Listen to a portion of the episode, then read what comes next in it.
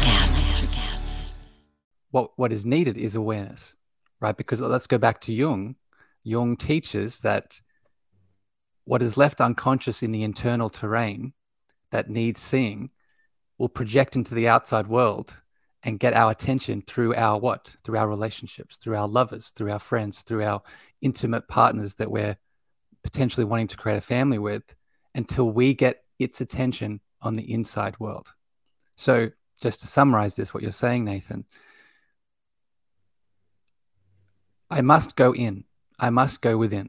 If I'm seeing dysfunction mirroring itself in my outside world, let's make it simple. Take that first step and go inside it. Welcome, beautiful souls, to season three of the Cosmic Love Antenna with your host, Harrison Meagher. I invite you on a mystical voyage from the intellect to the soul, delving deep into the mysteries of love's spiritual essence and its divine unfolding. This podcast celebrates the peeling back of heart layers, revealing beautiful, profound lessons, interviews with loving spiritual seekers, and practices and tools to open up your heart to love's infinite wisdom. I'm so excited to have you and grateful that our hearts have connected. Enjoy the show. Good evening, morning, afternoon, magical beings. Welcome back to the show. Welcome back to another rebroadcast episode where today I had the pleasure to be held, to be interviewed, to have a chat with a friend on another powerful platform, this time with the amazing and loving Nathan Riley, O B G Y N, on his podcast, The Holistic O B G Y N. Today, in this episode, we had a conversation around all things cosmic love and my cosmic love antenna. What does this actually mean? What is the deeper spiritual connection behind a lot of the work that I talk about? We also went into topics such as Maslow's hierarchy, emphasizing the importance of well-being, talking about the significance of inner child work and the sacral space, how orgasm allows higher self and divine presence within us to transcend current limiting consciousness and illusions. I also explain a little bit more about my shift from atheism to deep spiritual alignment. There was so much more in this conversation, so I won't spoil it. Make sure you stick around to the end. And if you enjoy Nathan and everything he's doing on his platform, please go check out his podcast and give him some love. Regardless, tune in, tap in, and enjoy the flow. Connection and intimacy is a critical aspect from fertility, from the preconception, you know, on your phase while you're on your fertility journey, all the way through the postpartum phase, all the way through the parenting phase of your lives. And if you can't start with loving yourself and being willing and open to accept love from others, you're not going to get very far. So fortunately, one of my new friends, soul brother, Harrison Meagher, is here. He is the author. He's a spiritual love coach, but also he's the author of a great book, which he sent me a copy and I, I devoured it. It's called Your Cosmic Love Antenna. Um, you can find everything that Harrison is working on at Harrison Meagher, which is spelled M E A G H E R. Harrison Meagher. Looks like Meagher. It's a good Irish name. You can find him on Instagram. You can find his book at Cosmic Love Antenna dot com.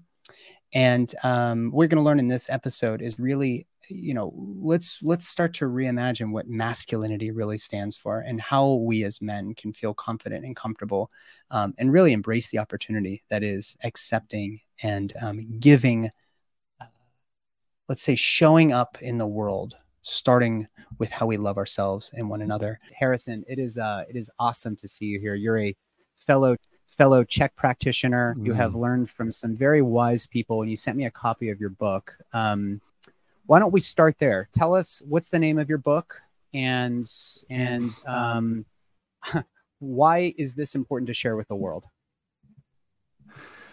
So my book is, you can, I think people can see it on the live little uh, text coming up for the people on the podcast. My book is Your Cosmic Love Antenna. And this creation for me, if you talk to my mum, has been birthing ever since I was born. It's been inside of me for a long time, but very recently I decided to step in and share it with the world. And put simply, the book itself sets the intention to help the readers really define what love is for them. I, I grew up as a little boy that was very confused around his higher power. And fast forward many years, I came back into a, a reacquaintance with my higher power being that four-letter love word. So the book takes readers on a journey of reacquainting themselves with that unique frequency of love that is in their heart. Yeah. That's beautiful. You know, when I met you, you're a very gentle human, but you strike me as somebody who has this this incredible power. I just I just read uh, Richard Hawkins' book, Force versus or Power versus Force, yeah. and there's there's tremendous power in in what you've shared in your book. So, um, in order to give to sort of illustrate what I mean and what Doctor Mm. Hawkins means in that writing is that most of what we experience in our lives uh, as as sort of authoritarian, uh, uh, let's just say authority or, you know, the powers that be comes through mm. the lens of force, where people try to kind of coerce you to do things. But there's tremendous mm. power in just knowing who you are and kind of what you stand yeah. for, which really comes out through your work here in the book. I know that you're a fan of Carl Jung, so let's talk a little bit about that first. One mm. thing that a little snippet I took from your book was reparenting your inner child, which takes mm. shadow work to a whole nother level. Um, yeah. Why don't we Why don't we start there? Why don't you just reflect on that a little bit? Ooh. So it's in my journey, one of the most substantial, if you want to call it modalities or rememberings, was starting to reparent my inner child. And the reason I think it needs to be involved, I feel it needs to be involved in any sort of love conversation, because that that essence of love that we are, it's not, we don't gain it. It's it's us already. So if it's us already, we have to ask the question, what's stopping what's stopping that love from emitting? What's stopping that expression of love being shared with the world? And there are many answers to that question. I outline outline them in the book, but the biggest answer is that traumatized little boy or that traumatized little girl that, for whatever reason, is stuck in this static state of maybe rejection, maybe fear, maybe abandonment, maybe, you know, humiliation. And whenever I, Harrison, step out into the world to share my love, to share my voice, to share my uniqueness, that little boy inside of me is triggered because he's still looking for love. He's still looking for that safety, support, and security, and is stopping me from expressing that external love. So, you know, just to put it simply, the inner child comes in as we start to move through that first layer of the onion to come back to that heart space. Yeah. So when we, uh, I, that's beautiful, Harrison. You have such a gift with words.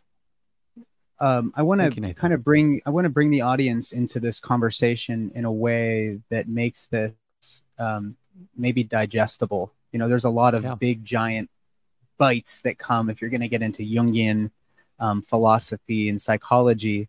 And, you know, we can get into Maslow's hierarchy and whatnot. But a lot of people, I think, really would benefit from understanding, why is this work important for our health?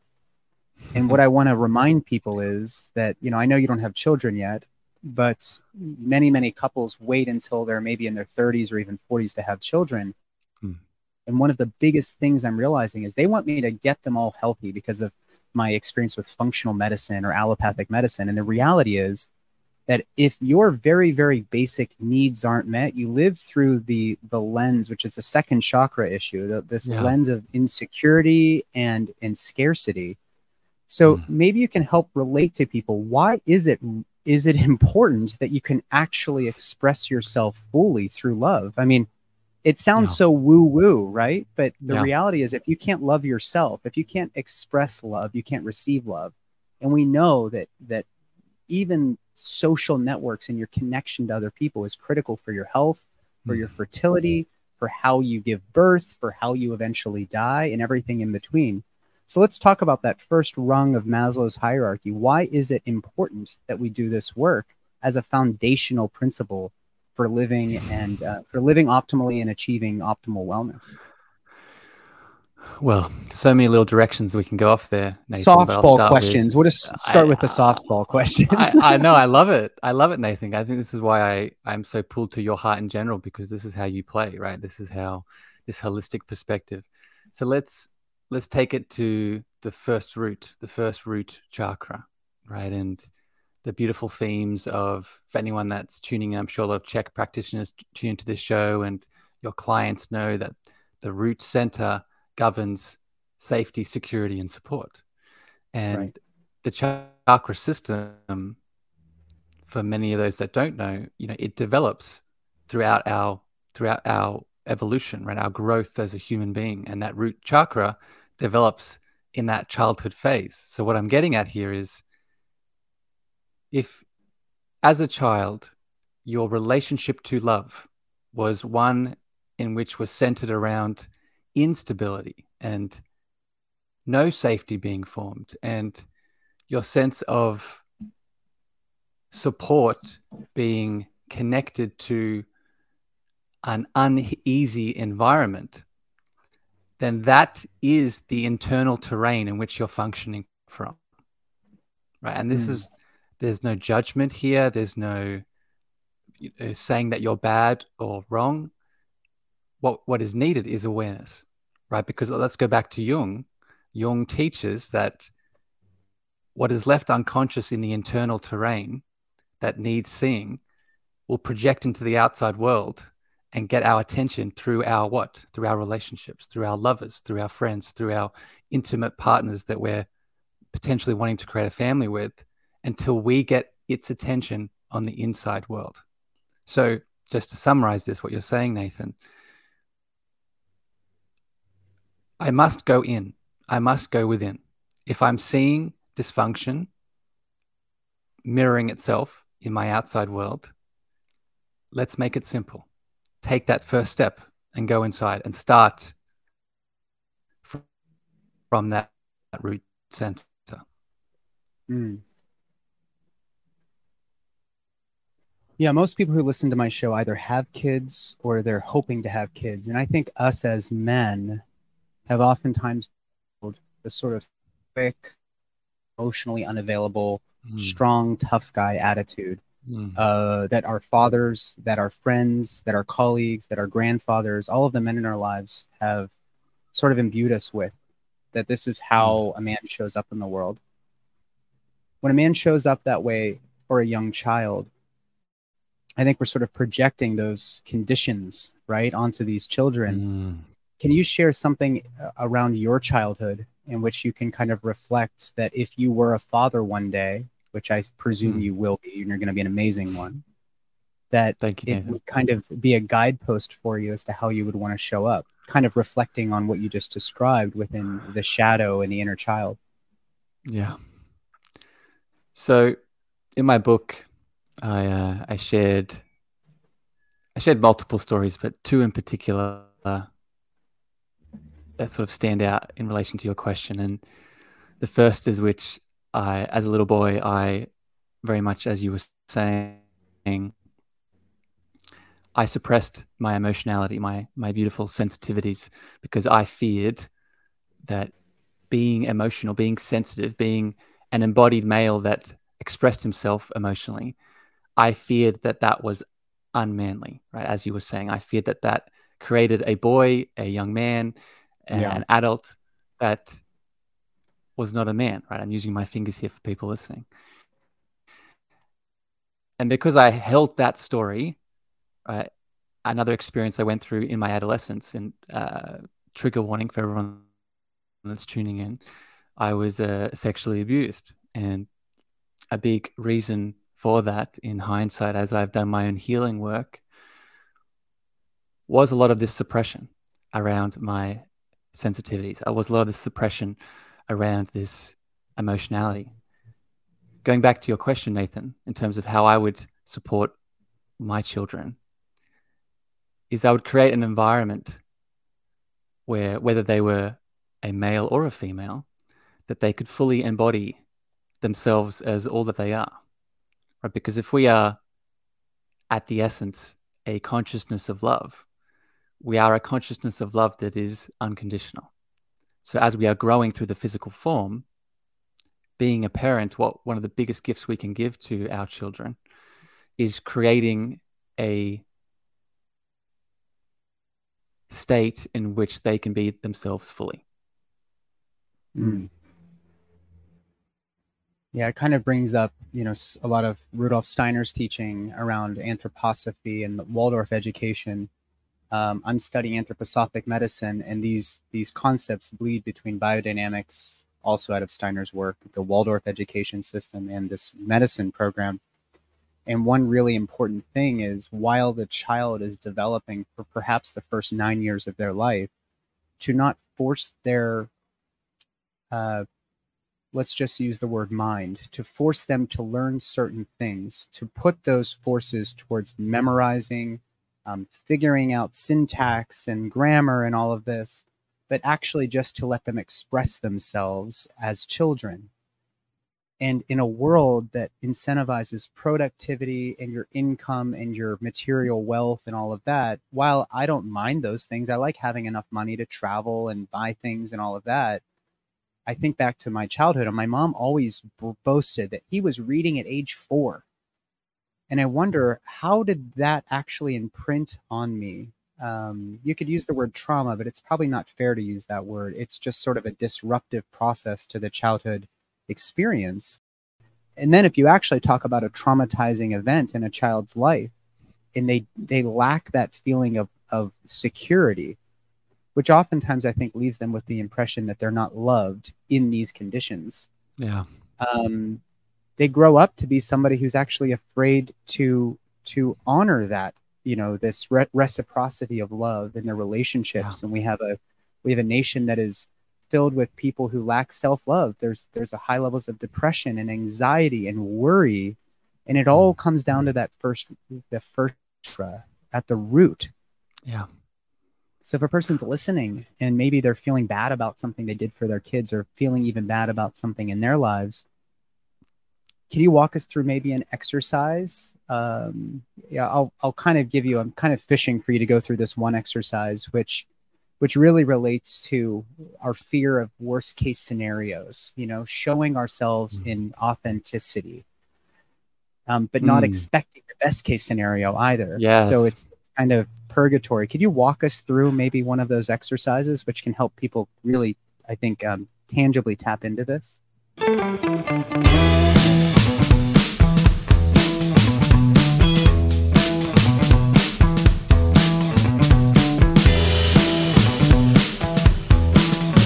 Hey guys, quick uh, a quick interruption here from this amazing interview. I hope you're enjoying the show.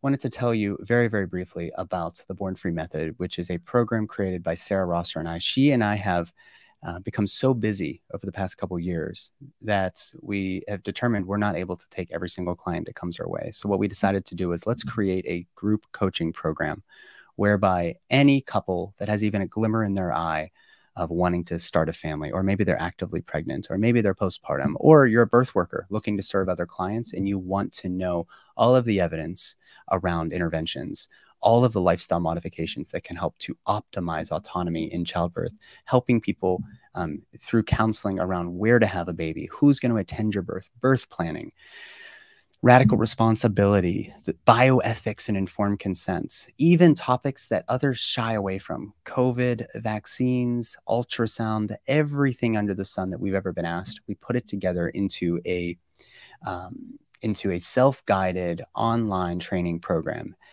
It starts with twelve months of weekly calls. And while you're going through the content, you can come to the calls with any questions, share your insights in our private community, meet other people. Don't be siloed off. Don't isolate yourself. Embrace community. This is what we're sorely lacking in this world. Sarah and I take an equally balanced approach f- between the data and the spiritual nature of this transformative period that is childbirth. We focus on the moms and the dads, the whole family unit. We talk about care for the newborn. We talk about psychedelics and cannabis use. There is a whole unit just for the dads. There is so much just in the online course, but then again, you're also getting twelve months of weekly calls where we bring guest speakers. We we do some didactics. There's plenty of opportunity for Q and A, so you can get all of your questions answered either by us or one of the many people who've been there and who are on this journey with you in the program. If you want to find out more and and learn from Sarah and I, bring us into your care team. Go to born free method dot com. We'd be happy to see you on an enrollment call. We'll get you booked that day. And, um, and we can answer any questions that you have as well. So find us at born free method dot com. I don't want you to miss out on the content, on the calls, on the guided meditations, on the exercises, on the checklist, on the two hundred fifty plus citations. Go to born free method dot com. We'll see you there. All right, let's get back now to my conversation.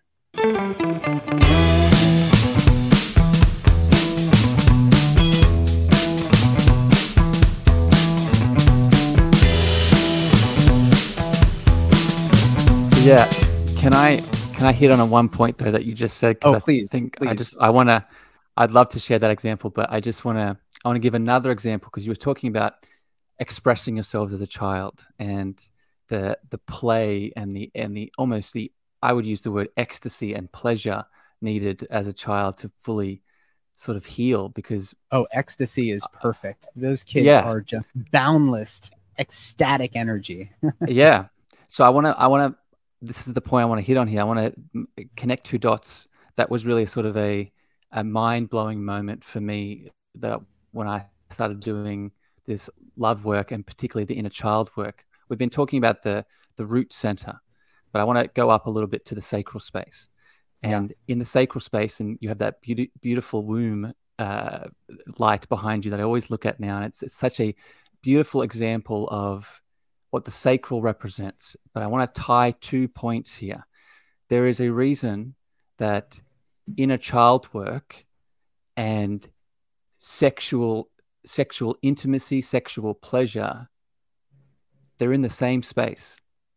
One of the core inner child needs, and this is what I'm getting at here in relation to pleasure and ecstasy, one of the core inner child needs that I didn't have met, that most people don't meet, is sexual expression, sexual, healthy sexual connection as the child develops, right? Six, seven, eight, nine, ten, pre-adolescence, exploring the body, exploring sexual pleasure and what that in a balanced way looks like. Most of us, myself included, we either suppress our sexual education due to religion, culture, government, et cetera, or it's pushed into the hyper-stimulated through pornography and and and abuse. So I I just tie in this little point here, Nathan, for all your listeners. One of the core ways we can meet our self-love needs is connecting to that little boy or girl that suppressed a lot of their ecstasy, their pleasure, their sensuality, and asking that inner being, okay, how can I bring some balance back to this? How can I bring some pleasure, some ecstasy back to that inner child need? Mm. I have make, to just come sense? out and say it. Yeah, I just I have to come out and just say it here. If anybody listening has ever used ecstasy, May, Molly,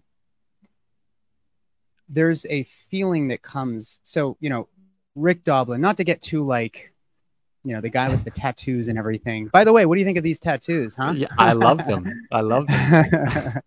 um, I just was sitting in the pain cave for fifteen hours in Austin getting this, and there's quite a bit of meaning there, but we'll talk about initiation later. I was I was going to go down a, a little tangent, but uh, I, I I realized that it sounds, it seems a little strange that a person who's a doctor is talking about these types of medicines, but even some very, very smart, way smarter than me people like Rick Doblin of yeah. MAPS, yeah. he once described M D M A as the probably the most important synthesized chemical that human beings have ever encountered, yeah. um, that we've ever developed in a laboratory setting. So it's completely synthetic. But the reason he said that after doing every other psychedelic drug and everything, you know, that he could find, finding M D M A, he realized that this was an important element for so many of us to actually be able to sit and be present with love. Yeah. yeah. Now, I'm paraphrasing a little bit, but um, to achieve that in a society, especially with maybe a history whereby you have felt ashamed of expressing yourself fully or emotionally, or even being completely open and vulnerable to have true intimacy, yeah. like real orgasms. That yeah. is a tall task. And then suddenly M D M A enters your system, and every, you see love everywhere. You see love in your, yeah. in your partner. You see love in the mirror. You, you feel love touching yourself. Yeah. There's something really important to that, but why are we so detached from that? Like, why is it so yeah. unbelievable to feel that with a chemical substance? Like, yeah. like, how did we get so far removed from this simple act of loving ourselves and other people? I have a theory with that, Nathan, and I uh, I, I talked about might. this in the yeah I, I talked about this in the book. It's I don't think it's a I don't think it's the drug subject. I think obviously that has a lot of thought forms and belief systems around it, and I'm, they definitely exist, and I see them in culture. But I think there's a bigger thought form. I think there's a bigger belief system that underpins this disconnection between sexual, sensual intimacy and deep spiritual love slash power. And I think we can root it back to a lot of religious persecution, right? And I will be the first one to put my hand up and say, I think there are profound, mystical, loving foundations of all the world religions. But I also think that there are there is there is much fear, consciousness, and ancestral trauma that is specific, specifically connected to this sexual love topic has separated the divine from intimacy, the divine from sexual orgasm, the divine from sexual play and pleasure. So when we start to connect to that area of our body, that sacral space, with the intent of loving either ourselves or loving another person, there there is no conversation around divinity or higher power or higher consciousness, because there's so much unprocessed trauma for most of us in that whole area. Mm. Mm. Yeah, I remember reading recently in a book called Functions of the Orgasms by a doctor named um, Michel Odent, who in the birth community is quite well known. But he wrote this book, and there was a passage in that book that related the Epic of Gilgamesh mm. to oxytocin, the love hormone. And it told the story of Enkidu. I'll make it short because I want to get into the, the cosmic love antenna next. Um. So Enkidu is this wild, wild man. You know, he's out living. He's raised amongst the beasts and the flora, you know, of the wild. And the trappers are frustrated because he, you know, he's helping. Enkidu's, Enkidu's helping the animals escape the traps and this and that. And so Gilgamesh, King Gilgamesh says, why don't you tempt him with a harlot? And so they do. And Gilgamesh lays with this harlot for four days and three nights. And obviously has probably the wildest time of his life. And then he tries to go back into the woods, and the animals are now afraid of him. And he's crushed. Mm. Like, his whole identity is shattered because he's submitted to this experience of laying with a woman and having mm. intercourse and whatever else they did, you know, it'll probably mm. be, be left unknown. And so he goes back to the harlot, and she says, you know, Enkidu, now you are, you are closer to God. I mean, you yeah. are God. Like, you have to see that within yourself. But that yeah. self-realization actually is the heart, is really the central tenet of every major religion, yeah. which is that once you can see God within yourself, you kind of rise above. And it doesn't mean that he's better than the animals. It's the animals now respect him as something divine and yeah. different from them. And the whole the whole purpose of me telling this story is that through orgasm, we're probably getting as close to a divine experience as men, a true orgasm, not just like jacking off in your bathroom, but like a true, a true uh, full body, um, open to um, the possibilities of being hurt, the possibilities of, of reaching ecstasy in our intimate moments with a sexual partner. That might be as close as we can get to actually a, a, a unique audience, um, private audience with God himself or herself. So yep. that might be all conjecture, but there's actually something to that. Do you want to, do you want to comment on that at all? I mean, there's so much to this, Nathan. This might be another conversation for another time, because there's, there's so much to this and I love speaking about it, but I'll just say, I'll throw, I'll throw in this piece. I think in French, uh, orgasm uh, is referred to as la, la, la petite mort. I, I'm butchering the pronunciation for it, but the translation for the French word of orgasm is the little death, right? Mm-hmm. And mm-hmm. the little death, we have to ask ourselves the question, the death of what? The death of the ego, the death of the current identity that you think you are, the current persona, the current mask, the current limiting consciousness, if you want to call it that, that you have lost yourself in. So what does that what does that mean? That means that orgasm is, is exactly what you're alluding to. When we move through that sexual, sensual, ecstasy-filled experience, we are in many ways allowing the higher self, the divine presence, the power of God that exists in our heart through in that moment, through all of the current illusions that we may be getting lost within. Yeah, beautiful. Ooh, all right. Well, let's, yep. let's, yep. uh, you and I can riff like this for hours, and uh, yeah. our producer Jeff is probably like, what the hell are these guys talking about? or, not, not or, he's put him on the totally, or he's getting totally stimulated and activated by this conversation. mind, mind, mind blown. blown. Yep. There he is. Yep. Thanks, Jeff, for Here chiming in. Um, let's talk about, you know, the title of your book is very intentional, The Cosmic Love Antenna. I think a lot of newbies to spirituality, you know, a lot of people who find Paul Chek's work, um, a lot of, you know, for those who don't know, Paul Chek really kind of started in the, in the, you know, pounding ground, hard exercise, getting the body working optimally, healthy food, healthy movement, but he has over his career developed some very, very in-depth insights into perhaps the facade of contemporary Christianity and how going back to Christ consciousness is actually at the seat of what we all really, really want and the really, really, the world really, really needs. Yeah. Um, but I think many of us in our early in our adventures into the, the spirituality world, I personally came kind of from like almost an atheistic way of showing up in the world, believe it or not. Me too. And then slowly had to find my way. I, I was wondering about that uh, in, in, you know, in your personal story. But, you know, we we oftentimes, I think, find ourselves in a space where we see this whole thing as just like kind of nihilistically, like it doesn't really matter anyways. I'm I'll get to do this again, maybe, or maybe it doesn't matter at all. And mm-hmm. I just get one shot at this and, you know, it all falls yeah. apart at the end and I become worm food. So the term meat suit has come, you know, kind of a buzzword, like forget about the meat suit. You're you're not your body. And that's true. Yeah. However, you do a very beautiful job of helping to understand the outer versus the inner, which in um, in uh, Kabbalistic, you know, traditions, you might say as above, so below. I mean, this is some of the, yeah. the ancient sort of hermetic principles. So can you describe a little bit uh, around how somebody who's new to the conversation, or maybe even advanced, because you're you're quite in depth in your thoughts here, yeah. the external and the internal. And then there's yeah. this kind of thing that is the human, sort of this tension between the two.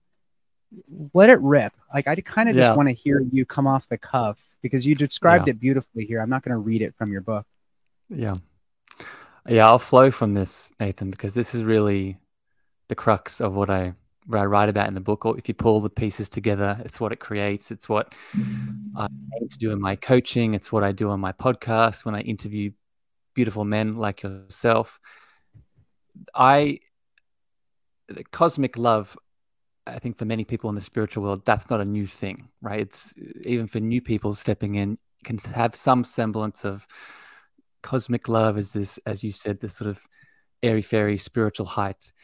But the antenna analogy, I think, was a beautiful way to ground and connect two very important things, which is what you alluded to, the very profound, powerful, all-knowing, all-eternal spiritual being that we are, and the very important, the very beautiful, the very imperfectly perfect human physical vehicle that we are. And an antenna system mm. has two parts, right? Antenna system has the internal frequency or the internal flow of energy and information. And then the antenna has the external structure and form that is inherent in its ability to be able to express that inner frequency. So this mm. analogy, very simply, in in my view, from my heart, really describes what we are.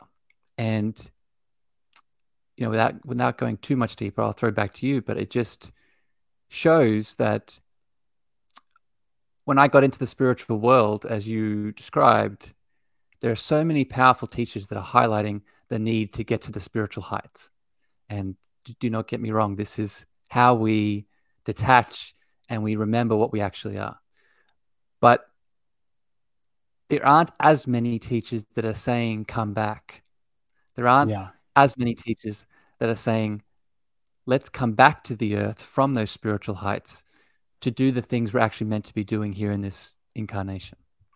Yeah, absolutely. And I mean, going back to the M D M A sort of experience that I just described, you could take, you know, a large dose of mushrooms, let's say. This is sometimes in such an easily distractible sort of environment.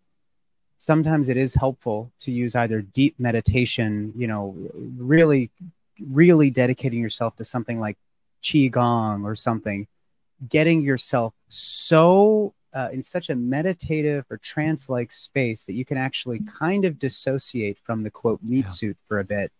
And then you can go exploring whatever the mushrooms yeah. or whatever, you know, you, you know, um, uh, insights come to you from that space. But I think about the Ram Dass's of the world, or the um, Pema Chodrons, or the Alan Watts. And the mm. key is not to have these experiences. The key is to be able to integrate that yes. into this space. That is our job as humans, is to yeah. balance the spiritual with the material, the Luciferic versus the Aramonic. I mean, this is really the work of being human. And it is the hardest fucking thing to come yeah. out of that space and to get back in here and try to integrate it.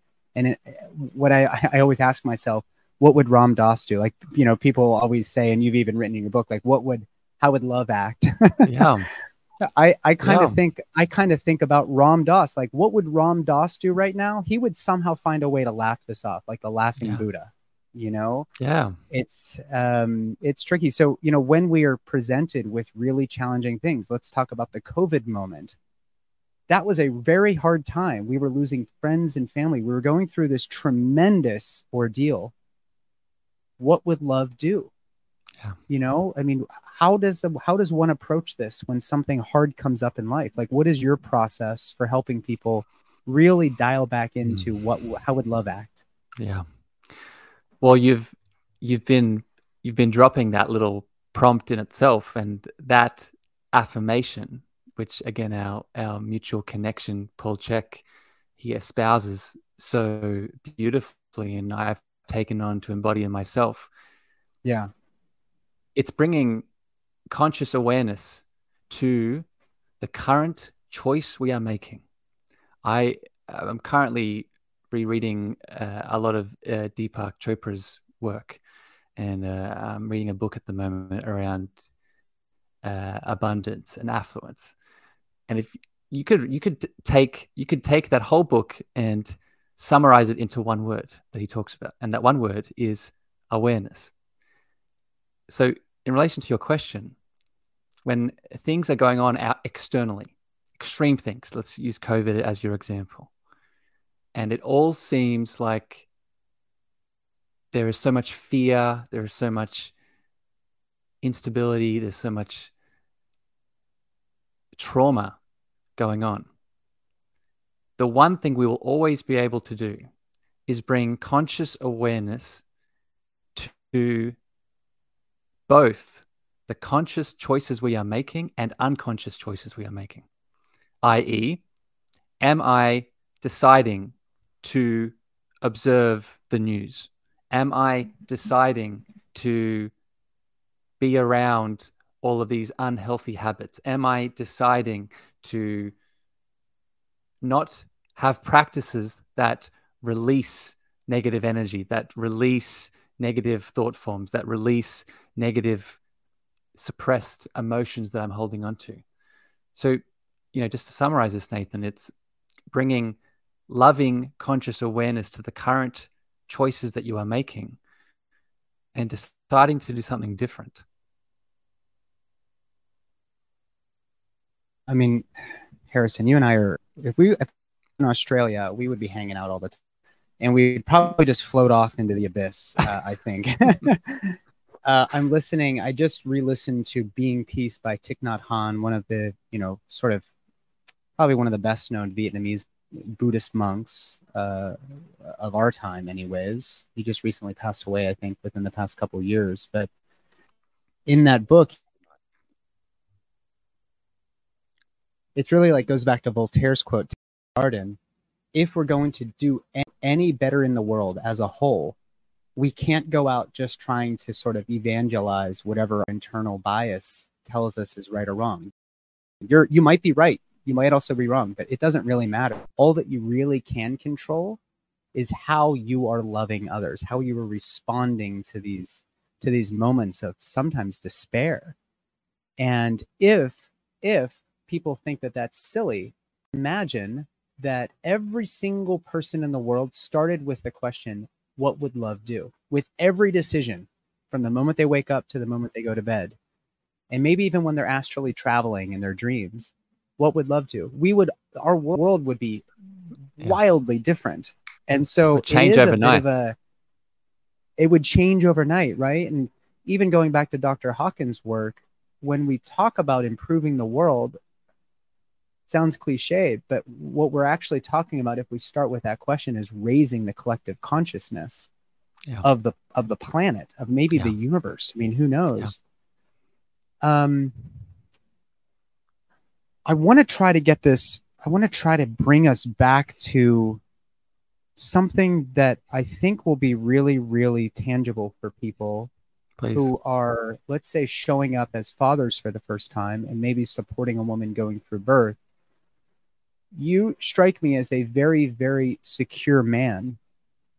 Um, even if you're not mm-hmm. a, you know, six foot four, two hundred twenty pound jiu-jitsu player that has some sort of world record or right or can split wood faster than somebody else or whatever, drives fast cars.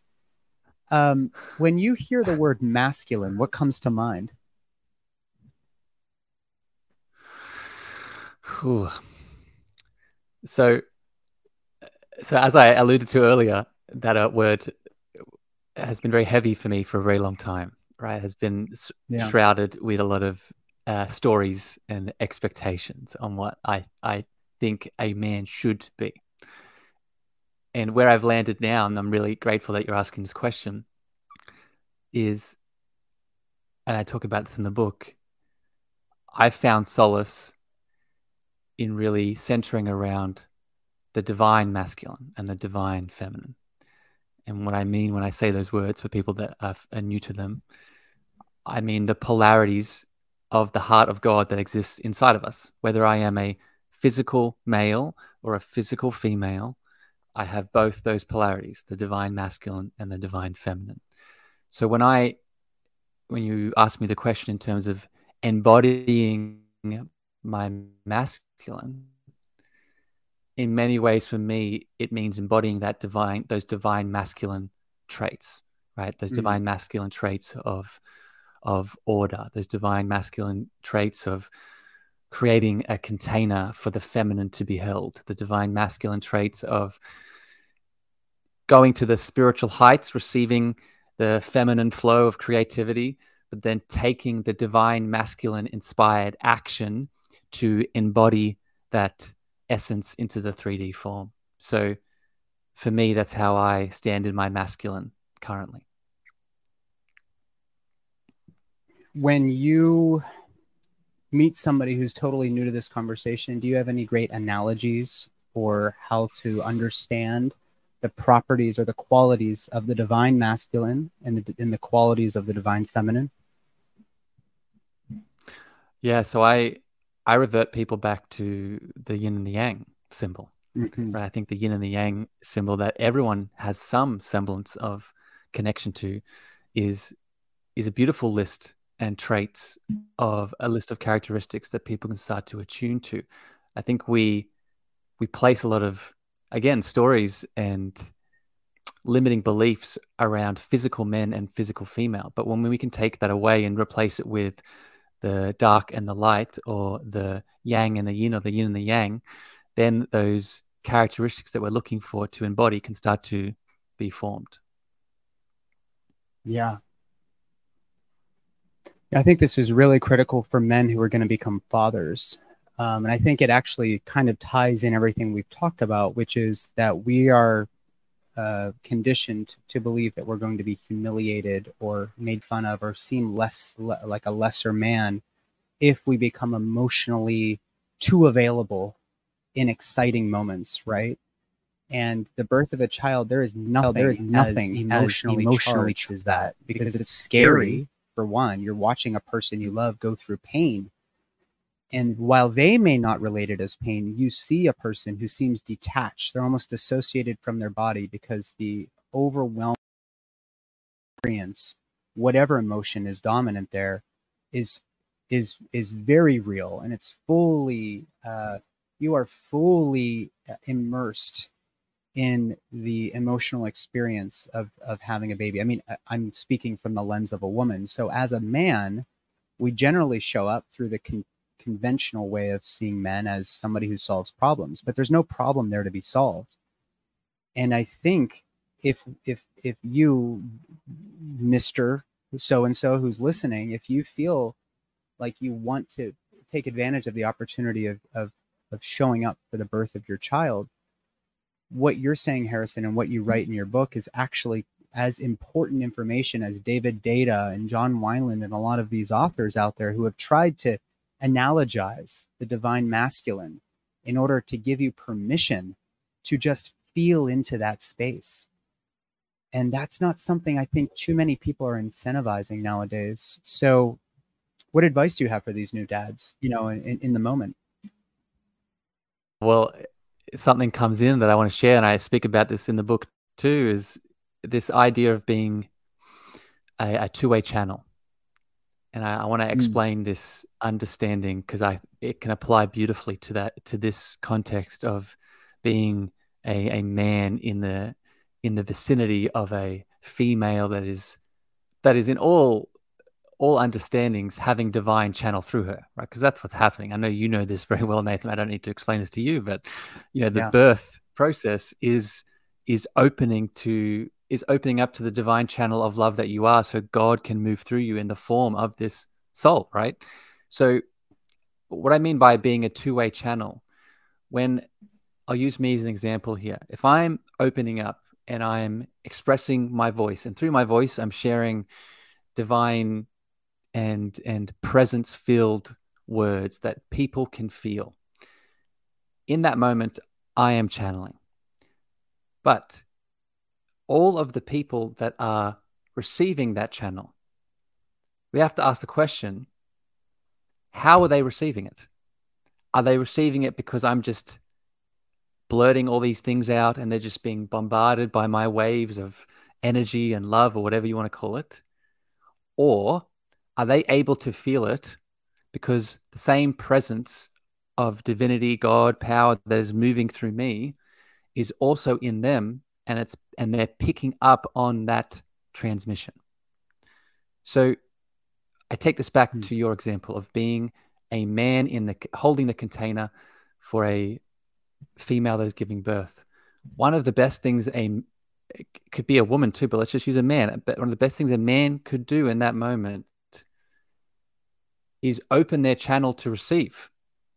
Open their channel mm. to receive the presence of God, divinity, high power, whatever you want to call it, moving through the female in that moment, and receive it in the man's channel. And the last thing I would say to this is allow, allow whatever reacts from that moment, right? Because if God is moving through them, if you allow it, God can also move through you. When you use the word God, what are you talking about? Again, another word, right? Another word that has another another word that has just so much weight around it. So when I use God, I simply refer to the higher power that exists in all of us, right? The divine source of potential, unbounded love, unbounded energy in many ways that we all have access to. So when I say God, I'm not referring to uh, a man with a beard on a cloud outside of you. I'm referring to, I'm referring to this seed of source that, in my opinion, exists in the deepness of our heart, that in any moment we can open and expand into. Yeah, that's beautiful, man.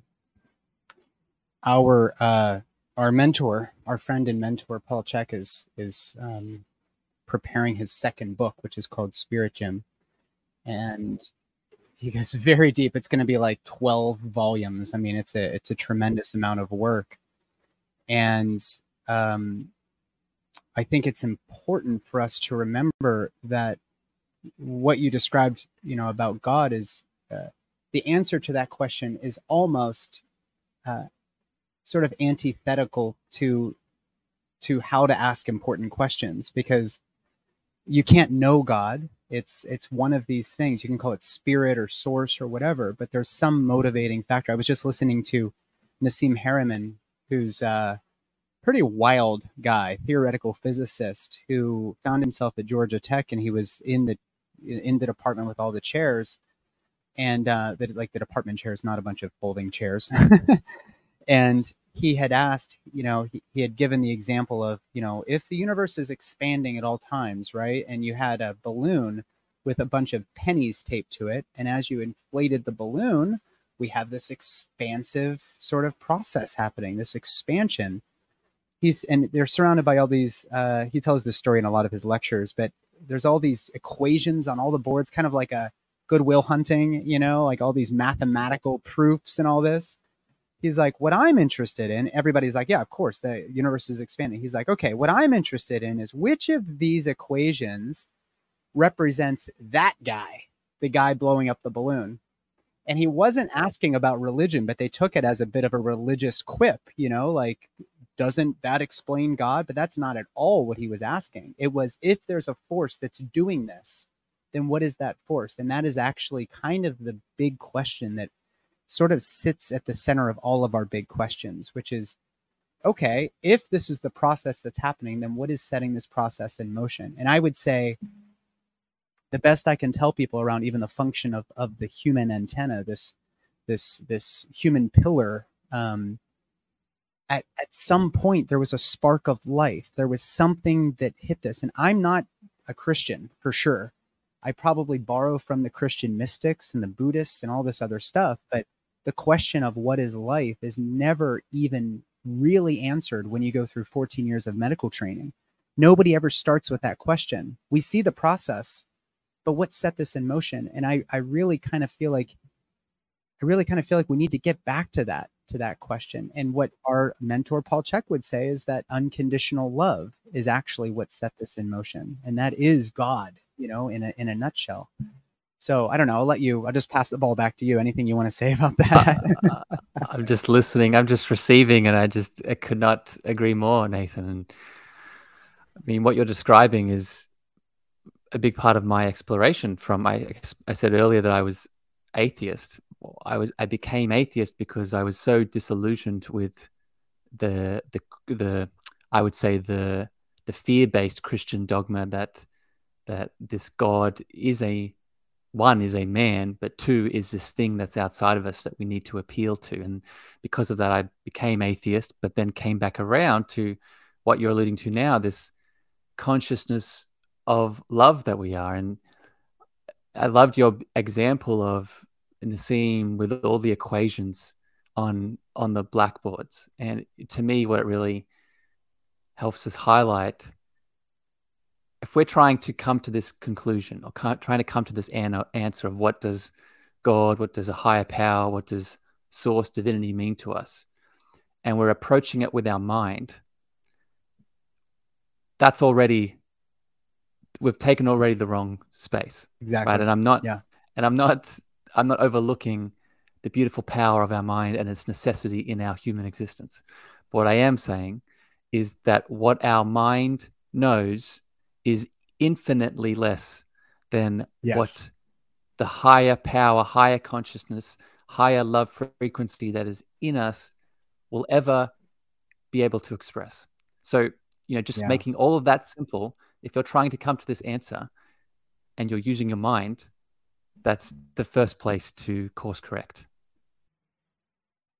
Yeah. I mean, there was a, you kind of, I don't know if you were like connecting to me telepathically, uh, something was happening there, because my next question, and, and we'll probably start wrapping it up with this one, is in a world where, in which we're sort of conditioned, I think, to associate self with the mind, you know, and we, we, we have, we have people like Rene Descartes to thank for that. I think, therefore I am. I don't know if that's actually what Rene Descartes meant, but that that phrase has been, I think, perversed in so many, you know, in every which way. So what I always say about, and I read this in your book, so it was one of those those points that I pulled out. In, in medicine, I always say, what I think is wrong is not a lack of data, not a lack of smart people or caring people, but the institution as a whole is being driven by individuals who have put their heads above their heart. And I'm not talking about geographically, you know, in the direction of Earth. I mean, they are they are thinking their way through problems as opposed to feeling their way through problems. So what can we do? What can we do? What's our takeaway here? Uh, what are the action points apart from hiring you to, to become everybody's life coach? Because thank God you're here. I appreciate that, Nathan. Um, so and I just want to say, I really, this conversation has been such a delight, Nathan, and I really appreciate all that you are. I was just reflecting on your beautiful energy as you were expressing, and I was definitely connecting into you telepathically, because it's just, I can't not, my friend. We're very, there's a soul family yeah. connection going on here. Um, to answer your question, there's two solutions, two practical things I can give. Firstly, you know, you, you defined it. You said we need to add more feeling into this experience. So let's break that down. What does that actually mean? Well, what that actually means is, in any given situation where there is a challenge, where there is a question, where there is a a possibility to act, before acting, simply asking the question, how does this situation make me feel? Simply asking mm. that question. The amount of people that I have that I've coached and mentored that have never created the space to simply ask that question, how do I feel about this situation, you know, is is numerous. So it may say, seem simplistic, but when you start to apply, how does this make me feel? How does this make me feel to all of the challenging and difficult situations in your life? You now open the highway. You open the highway from the head into the heart. You allow your intuitive guidance to move through you. Because this is the thing, Nathan. Our spiritual essence that often moves through the heart, that moves through this intuitive highway, it will never force itself on us, right? We have to make the choice to allow it through. So that choice can be made in any given moment where challenge arises, right? But the last thing I'll say, and this goes back to the very start of the conversation, one of the main reasons we're not feeling, we're not, we're only using, I would define it, the unhealed ego with all of the thought patterns and the belief systems. One of the reasons we're doing that is because we're in pain, we're traumatized, we're indoctrinated because we feel that if we move out of those belief systems, out of that way of thinking, we will be persecuted, we will be abandoned, we will be rejected, we will be unloved.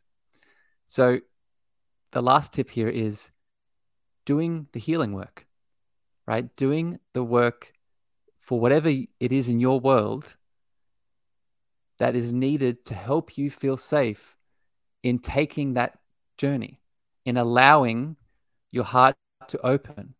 Because the biggest reason an individual's heart is not open is not because of an outside thing. It's because we are deciding to keep it closed based off our experiences. All right, Harrison, this has been uh, such a beautiful conversation. Thank you so much for spending some time with me today, and um, your patience and all the scheduling and everything. Please share where people can find your work, how they can find your coaching, um, how they can find your podcast. You've got a lot of great, great stuff out there. Well, first of all, Nathan, I want to, I received your love, and I just want to throw it back a little bit here.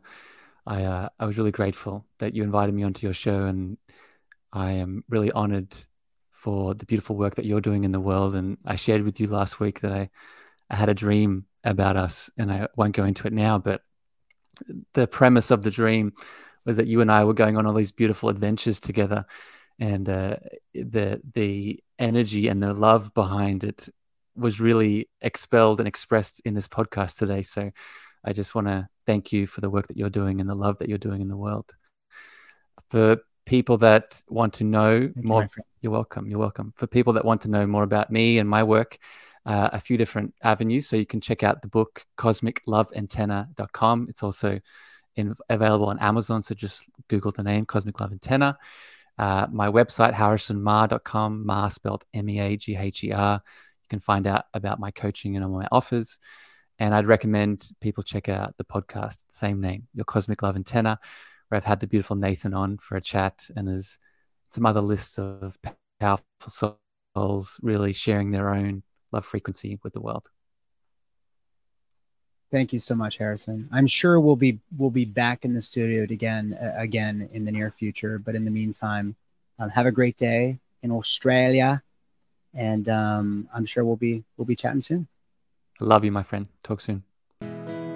Thank you for listening to The Cosmic Love Antenna with me, your host, Harrison. If you gained value or this episode hit your heart, please remember to share this out with a friend, a family member, or a lover. You can also leave your love over on Apple reviews and Spotify star feedback, and this helps me spread my frequency to more souls in need. Finally, if you want to connect with me deeper, want to reach out, interested in coaching, please follow me on Facebook, Instagram, TikTok, and LinkedIn at Harrison Meagher, Meagher spelled M E A G H E R. Sending you so much love.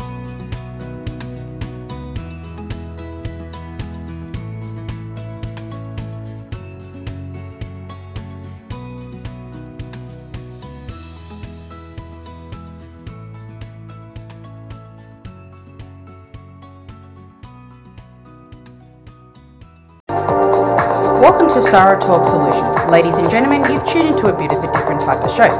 I'm Sarah B, and I'm your host. You can find me on my I G, which is Aussie underscore Sarah underscore L A. I talk about amazing, relevant conversations and topics and what functions that goes on in this magical, wonderful, wonderful city of the City of Angels. My I G, which is Aussie underscore Sarah underscore L A. Electric acid.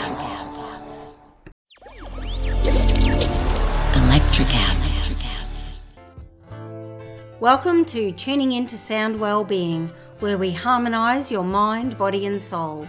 I'm Amanda, your sound therapy expert. And I'm Stephen, the curious explorer uncovering the mysteries of sound. Together we explore vibrations, frequencies and the power of sound therapy and tuning forks. Discover ancient wisdom, reduce stress and tune into a healthier life. Subscribe to Tuning Into Sound Wellbeing today. Electric acid.